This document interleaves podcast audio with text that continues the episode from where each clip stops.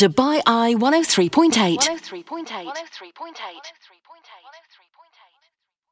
So, discussing how communities can stick together despite the fact that we are all being told to stay home on the agenda this hour. We've got lots of lovely Facebook groups uh, who have been getting in touch with us and who Nonny, our producer, has been uh, contacting. Please do, if you've got a fab community that you're welcoming new members, please do get in touch and tell us all about it, 4001. Uh, but first of all, I'm going to talk to Katie Watson Grant, who is admin of the Meadows, Lakes and Springs Community Facebook group. Hi, Katie. Katie, thank you for joining us.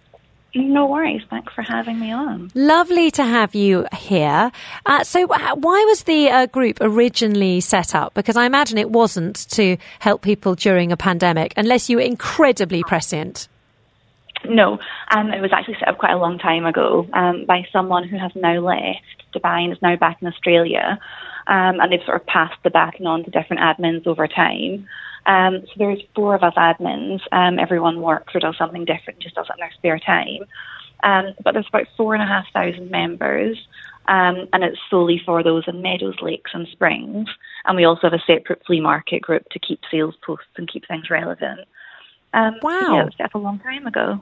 Sounds amazing. I mean, how many members use the group? How how many have you got in on the list? So there's 4,400, I think, in the main group. Um, and then a percentage of that are in the flea market for those who want to sort of buy and sell within the community. I suppose it's always been a sort of online community group because you've got the sort of wider community anyway just outside your doorstep. And so it hasn't changed a great deal, but are people using it for different things? Yeah, I mean, we generally, before obviously coronavirus, we have people using it for sort of day to day things, if, are road closures for cycle races or if they're looking for a piece of advice for something. And um, it's a very busy group. There's a lot of posts every day, um, now more than ever. Is it men and or women or, or a mix? It's a really good mix, actually. Um, both men and women. I'd say it was about 50 50.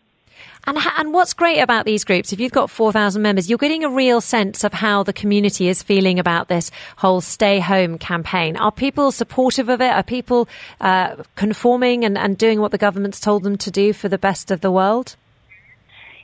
For the majority, yes. I mean, we are having daily posts or pleading with people to stay at home, to make sure that your kids are at home, to make sure your nannies aren't out walking with your kids. Um, but for the majority, everyone's very supportive talking about things that you can do at home instead of going out, um, talking about different activities you can do with your kids in the house. Um, and like I say, because it's a community, we're, we're very lucky. We've got gardens and outside space that we can spend time in while we do have to stay home.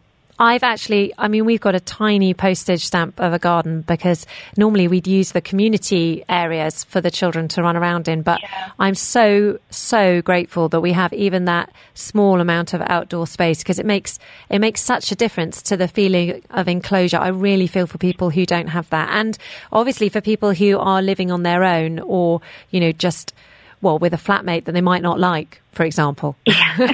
yeah, no, we're we're very thankful to have the garden and the swimming pool. Um, got an 18 month old, so it's difficult to be isolated with them. Um, oh yeah. But every everyone in the community is in the same position. At least we've got an outside space, no matter how big or small. Has there always been quite a strong sense of community in the, the Meadows, Lakes and Springs area? Yeah, I mean, there definitely has been. Everyone, for the most part, has sort of the same outlook and the same morals. Obviously, with sort of 4,400 people, there are going to be differences of opinion. Um, unlike any neighbourhood, there can be complaints about noisy parties or bad parking or dogs barking. Um, but definitely there's always a sense of community. Um, people are always willing to help everyone. I'm slightly waiting for uh, the whole neighbour issue to blow up slightly because now we're all staying home so much. Things like uh, sort of loud music from the next door flat are going to be so much more relevant, especially with people trying to work during the day. Um, and it would be amazing if if uh, despite the sort of stresses and strains that everyone's going through and and the sort of overarching sort of slightly existential worry that everyone's got at the moment if, if communities do manage to stay patient with each other it will be an extraordinary achievement yeah, well, I mean, we've not seen, generally, you do see posts about noisy music or anything like that, but certainly in the last week or two, we've not seen any posts about music or dogs barking or people being disruptive. I think everyone realizes that we're all in this together. We're all in exactly the same position, um, and you just sort of got to get on with it. It's so reassuring sometimes when you go onto these groups because certainly I totally lost my mind yesterday. And I, I mean, I really, really lost my temper yesterday over the homeschooling.